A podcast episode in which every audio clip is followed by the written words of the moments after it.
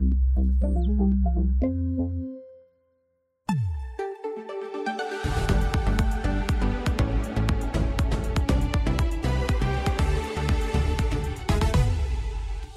بودكاست. أنا منتهى الرمحي. أقدم لكم حلقة جديدة من البعد الآخر. أهلا بكم. ربما يعد النصف الحالي من هذا العام علامة فارقة في تاريخ الدبلوماسية في العالم وفي الشرق الأوسط. وربما أيضا يدشن استئناف العلاقات بين السعودية وإيران عصرا جديدا قد تزيح فيه الصين التي كانت قد أصبحت الشريك التجاري الرئيسي لأعضاء مجلس التعاون قد تزيح بكيفية غير مباشرة اللاعب التاريخي في المنطقة الولايات المتحدة الأمريكية. في الخامس عشر من مارس حرصت الرياض على الإعلان عن استعدادها للاستثمار بسرعة كبيرة في إيران بما قد يعني لدى الغرب انعكاسات على الملف الإيراني برمته. لكن قبل ذلك بيوم عقدت شركتا الطيران السعوديتان صفقة شراء عشرات الطائرات من بوينغ. واعتبرت سينزيا بيانكو محللة شؤون الخليج بالمجلس الأوروبي للعلاقات الخارجية اعتبرت تزامن الخطوتين بداية للاستراتيجية الجديدة للمملكة بالاستفادة الكاملة من عالم متعدد الأقطاب وأسلوب توزيع الرهانات من أجل التحوط بشكل أفضل. دليل ذلك ما رأيناه نهاية فبراير عندما توجه وزير الخارجية السعودي الأمير فيصل بن فرحان إلى كييف وعرض على الرئيس فلودومير زيلينسكي حزمة مساعدات إنسانية بقيمة 400 مليون دولار. وبعد أسبوعين التقى نظيره الروسي سيرجي لافروف في موسكو عارضا جهودا لإيقاف الصراع. ونوهت المحللة الاستراتيجية سينزيا بيانكو إلى أن السعودية هي الدولة الوحيدة في الشرق الأوسط التي تلقت من بكين المبالغ الموعودة بموجب برنامج طريق الحرير أي 5.5 مليار دولار. وقبل أيام شاركت السعودية في اجتماع مجموعة البريكس في جنوب إفريقيا. واعتبرت صحيفة لوموند الفرنسية أن الدافع وراء هذا الوجه الجديد هو أولوية القومية السعودية القائمة على شعار السعودية أولاً والتي تنامت أواخر 2019 وأضافت أن قمة العلا بداية عام 2021 تشكل البداية الرسمية للدبلوماسية السعودية الجديدة وقوامها الاستقرار باعتباره شرط تحديث المنطقة بشكل عام. وقال فرانسوا سيتوازي المؤسس المشارك لمركز الأبحاث كابمينا إن الطموح الكبير لولي العهد السعودي هو جعل الشرق الأوسط منطقة جديدة للازدهار. واسمحوا لي أن أرحب بضيفي الدكتور لويس بلين معنا هنا في الاستوديو. أهلا بك. معنا دكتور لويس. السلام عليكم. شكرا لدعوتكم اللطيفة. أهلا بك. ما الذي يجعل من وجهة نظرك الحديث عن المملكة العربية السعودية وخاصة في الغرب امرا مختلفا عن أي شيء آخر؟ ما الذي يميز الحديث عن المملكة؟ المملكة اعتبرتها معظم البلدان الأوروبية مملكة غريبة غامضة في القرن العشرين وذلك يرجع إلى عدة أسباب نحن الفرنسيين عندنا ماضي مشترك مع جزيرة العرب منذ القرن التاسع عشر.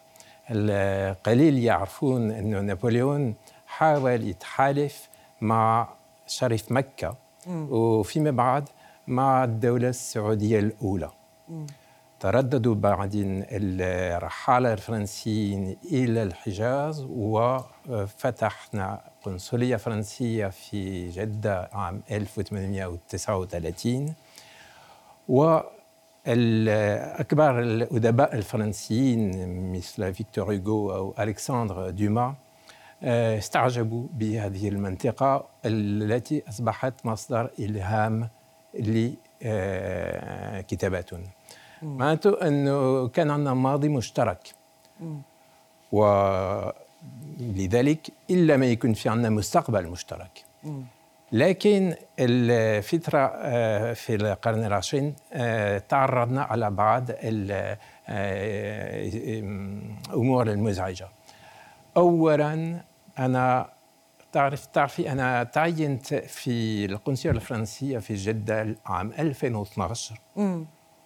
لما وصلت منصبي قالوا لي الموظفين اللي يتعين هنا يبكي مرتين. أول مرة وقت اللي يوصل وثاني مرة وقت المغادرة. المغادرة. لماذا؟ لأن صورة السعودية كانت سلبية جدا أيامها. والاستنتاج الثاني طبعا أنه اللي عايش في السعودية إن لم يحب يحب شعبه. لأنه طبعا بيصير صعب عليه المغادرة أيوة بالضبط. إيش معناته؟ إنه الانغلاق هو لعب دور سلبي جدا. ما شاء الله هلا بعد فتح الباب إلى السياحة العالمية والانفتاح اللي حصل في الفترة الأخيرة. طوينا هذا الصفحة. في بعض أيوه. هل تقصد سيد لويس بأنه ربما أحد أسباب الصورة النمطية غير المناسبة للمملكة العربية السعودية في الغرب؟ كان الانغلاق, الانغلاق. ولا هناك أسباب أخرى؟ أيوه. أول سبب الانغلاق، ثاني سبب أكيد الإرهاب.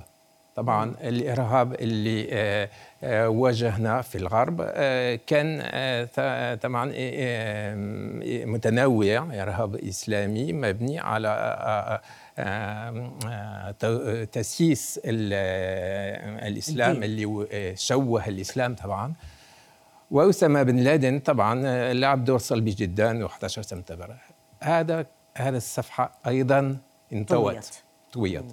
آه السبب الثالث آه وضع المرأة.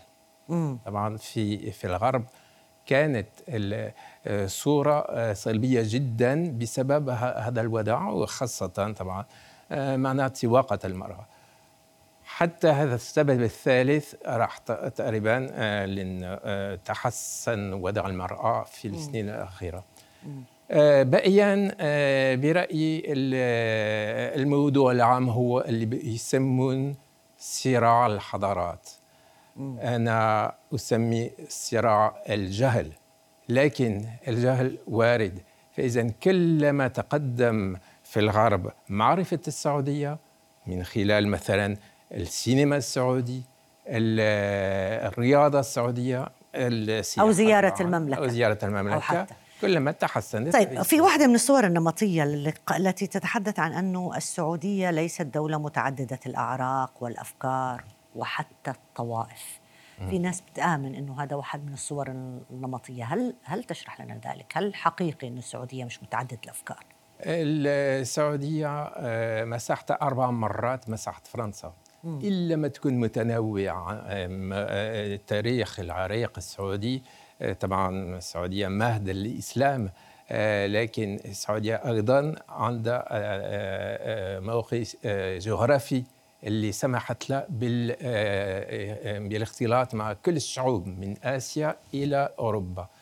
فإذا آه، أصبحت السعودية دولة خاصة لكن متنوعة واللي آه، أنا ألفت كتاب آه، خمس كتب عن السعودية آه، كتاب طبعا اللي ذكرته هو عن السعودية الحالية المملكة الحالية. لكن عندي أيضا بعض الكتب عن تاريخ السعودية مثلا هذا الكتاب هذا مجلد وليس كتاب مجلد. عادي يعني مجلد كبير. عن تاريخ الحجاز وخاصة مدينة جدة. وهذا التاريخ ماذا آه، من خلال دراسة التاريخ نكتشف نكتشف أن الحجاز وخاصة مكة كانت آه، آه، مكان للاختلاط ولل بين بين كل المسلمين في العالم الأمة الإسلامية صحيح وأيضا كانت البحر الأحمر طبعا ممر. استراتيجي جغرافي تاريخي بين آه، القارات الآسيوية والإفريقية والأوروبية. طيب آه، أشرت حضرتك قبل قليل لمسألة التشدد والإرهاب إنه كانت ساهمت في تغيير صورة المملكة العربية السعودية والحقيقة هذه ساهمت في تغيير صورة كثير من الدول الإسلامية والدول أيوة. العربية كونه وصم الإرهاب بالدين ولا علاقة الإرهاب بالدين. هل ممكن أن نربط بين ما حدث في إيران بال 79 وما بين حركة التشدد على المستوى العالم العربي كله أو العالم الإسلامي؟ أكيد. المشكلة الأساسية هي تسييس الإسلام. يعني الإسلام السياسي يلعب ضد الإسلام اللي هو عقيدة طبعا وإخلاق. والإسلام السياسي آه، بدي آه، قبل الثورة الإيرانية بكثير مع حركة الإخوان المسلمين هذا معروف. لكن من آه، آه، نجح في آه، انتشار الإسلام السياسي هو الخميني. وبعدين اللي سمى الجمهورية الإسلامية. أنا بسميها الجمهورية جمهورية تأسيس الإسلام. في نقطة أنت حرصت عليها. أكثر من مرة وهي أنه من بنى السعودية هم السعوديون وليس أي فريق ديني أو فكري أو عقائدي. اشرح لي هاي الفكرة التي وردت في كتبك كثيرا. آه نحن آه في, في, تاريخ السعودية المعاصرة آه عندنا مرحلتين من غاية غاية الأهمية. الملك المؤسس طبعا آه، الملك عبد العزيز أسس الدولة السعودية. وحاليا المرحلة الثانية هي مرحلة آه، إنشاء الأمة السعودية. يعني من الدولة إلى الأمة. وما معنى ذلك؟ أنه جمع الملك عبد العزيز كل الأطراف في هذا البلد اللي ما كان عنده ولا تقليد آه، جمعي كان كان كانوا تقاليد القبائل. القبلية أيوة صحيح. طبعا. صحيح. و, و اخذ وقت بس آه، يعني مشي آه، مشيت السعودية على النمط اللي عرف اللي لاحظناها اللي شاهدناها. والآن أصبح الشعب السعودي مستعد لل الحركة الجماعية. لحركة الأمة اللي آه، مش معناته أنه حيتركوا آه، علاقتهم مع الخارج بس هم هم آه، تكون الأمة سمح لتكوين سياسة مستقلة. واللي وصفتيه في البداية هي استقلالية القرار السعودي. هذا من غاية الأهمية.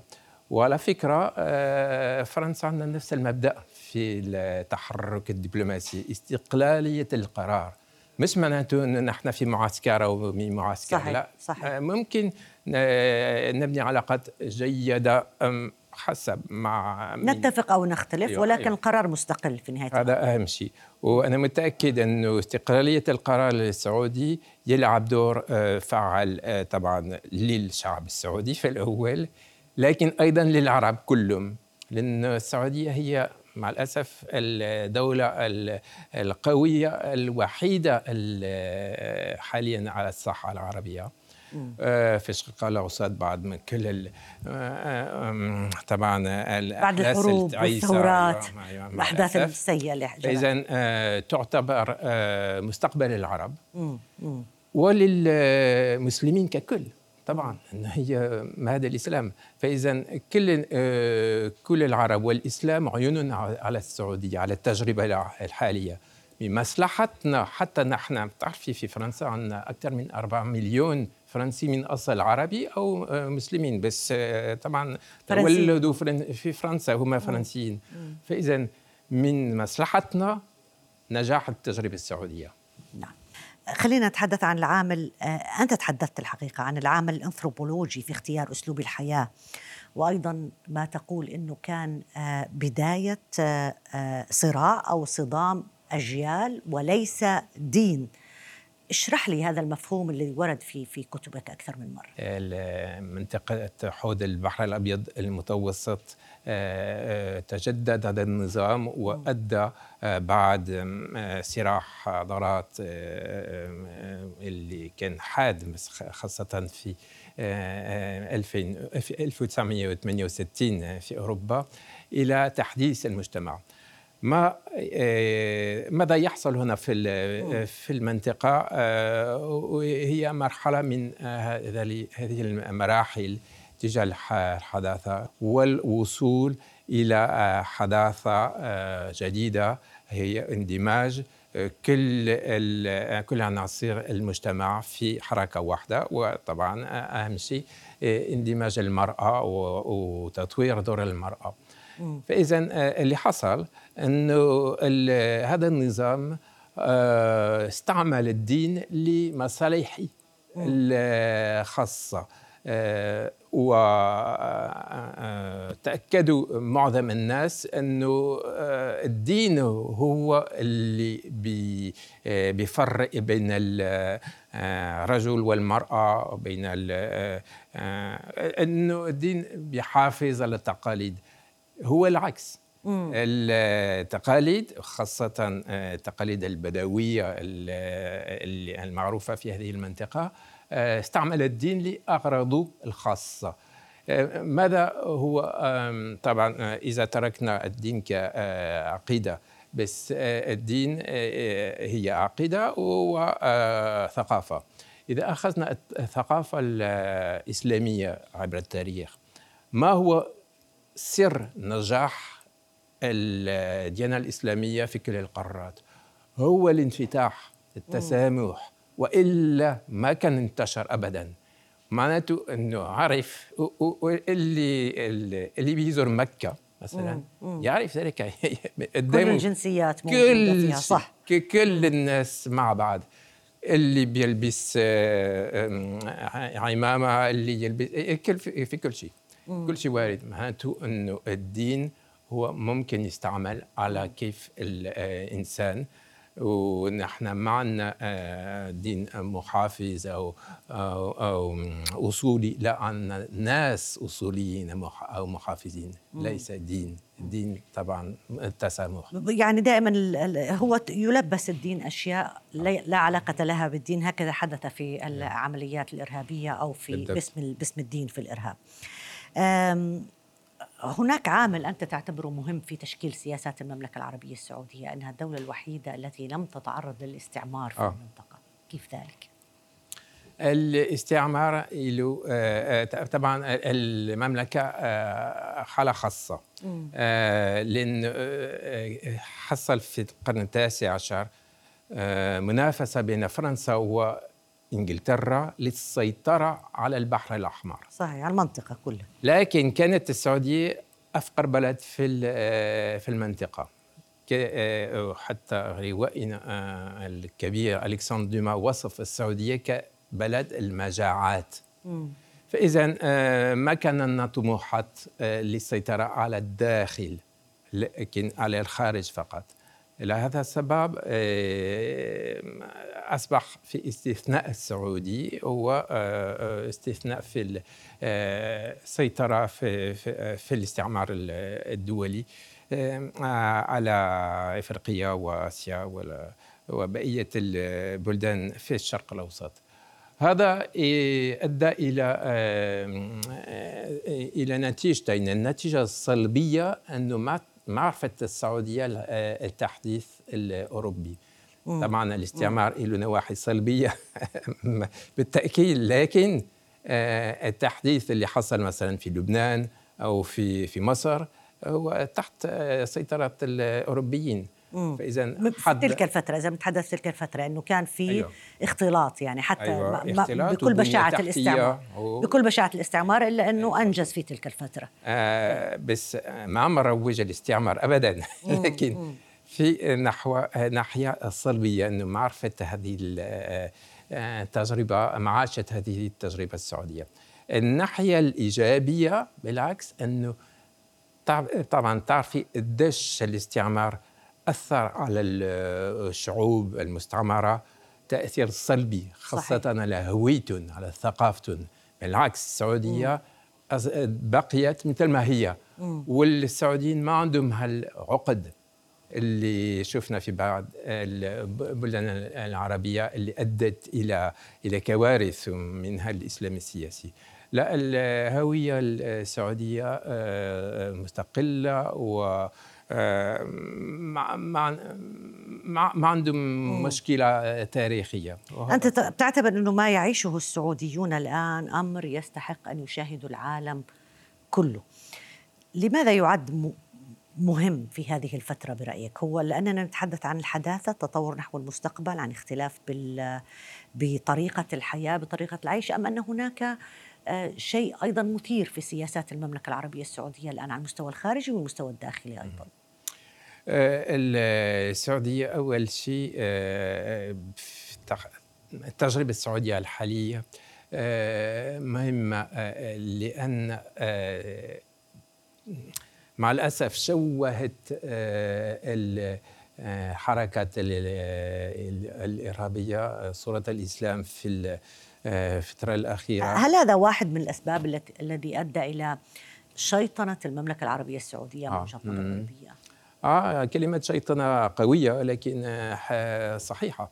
آه هذه الشيطنة أن تختفي آه تدريجيا بس آه طبعا آه يعني إلا ما آه تأخذ وقت. يعني نحن آه, آه، شفنا آه تطوير سريع جدا في السنين الأخيرة في السعودية. آه، فضلا لسياسة حكيمة. آه، طبعا كل الناس بيأيدوا هذا السرعة آه، لأنه البطء صلبي لكن الهرولة سلبيه أيضا يعني لازم تكون السرعة آه طبعا آه نظامية وواضح إنه هذا يعني القيادة السعودية تعي إلى انه السرعة والهروله بدليل أنه بكل الضغط الذي تعرضت له المملكة العربية السعودية في موضوع قيادة المرأة للسيارة عندما آه. اتخذ القرار على المستوى الاجتماعي اتخذ حسب وجهة النظر السعودية وليس بأي نوع من صحيح. توجيهات الغربية. آه في آه في تحول داخل المملكة العربية السعودية كلنا نراه ونشاهده آه. هذا يعني لا يختلف عليه اثنان ولكن أيضا في تحول في السياسة الخارجية للمملكة العربية السعودية آه. نذكر العلاقة مع إيران الآن أو آه. إعادة العلاقات مع إيران كيف تنظر إلى السياسة الخارجية السعودية؟ آه, آه، أفضل طريقة للتخلص عن العدو أنه يصبح صديق آه ما وصلنا لهذه مرحلة مع إيران. لكن آه، الحركة الحالية إيجابية نحو هذا الاتجاه. المهم الاتجاه. الانفتاح. طبعا آه، الإيرانيين هلا بحالة آه، تعيسة. عندهم مشاكل وابتعدت حتى الشيعة. في الشرق الأوسط عن السياسة الإيرانية يعني حتى الشيعة في في لبنان اللي كانوا يؤيدوا الدولة الإيرانية على غير أعلن معناته هلا وقته أنه السعودية وبقية دول الخليج يعطوا أمل للشعب الإيراني؟ لو تغيرت سيادتكم تدريجيا يعني ما مش حابين نعمل يعني بتعرف السياسة السعودية لا للتدخل في الشؤون الداخلية أيوة للدول حتى لو كانت إيران أو غيرها. لو أعطيناهم فرصة لا يحلموا. مثلا أسوأ شيء لو حصل مثلا حرب حرب مدنية مدنية في في إيران. إلا ما تكون سلبية على تأثيراتها على المنطقة كلها. الخليج. اذا الازدهار في إيران لصالح العرب. والتوجيه فإذا آه، سليم لكن بحذر طبعا. بتتصور إنه التغيير في العلاقات السعودية الإيرانية رح يأثر على ملفات المنطقة؟ أنت ذكرت لبنان مثلا. عندك أيوة. لبنان اليمن سوريا العراق كلها هذه ملفات عالقة. آه, آه الوداع الداخلي في إيران يقود الحركة. لكن لو آه، أيدت فكرة التغيير كل محيط الإيرانيين آه، كانوا تخلصوا من مشكلتنا الأساسية اللي هي البارانويا. البارانويا هو مرض الفرد اللي يفكر أنه كل اللي حواليه ضده. وإذا شافوا الإيرانيين ومنهم السلطات, السلطات الإيرانية أن السعودية ليست ضدها جذريا أو جوهريا يمكن حيفكروا شوي شوي يغيروا يحسنوا سلوكهم. طيب. في آه، مداخلة قبل أكثر من سنة شاهدناها لحضرتك وفي معرض حديثك عن علاقات المملكة الدولية قلت أنه المثال الأمريكي أصبح خافت. هل بهذا يمكننا اعتبار تغيير الطريق في الدبلوماسية السعودية أمر منتظر أم أنه السعودية كما ترى في سياستها الدولية توازن في علاقاتها بين الجميع كما ضربنا أمثلة في المقدمة؟ أه، تقريبا انتهى العصر الأمريكي في المنطقة.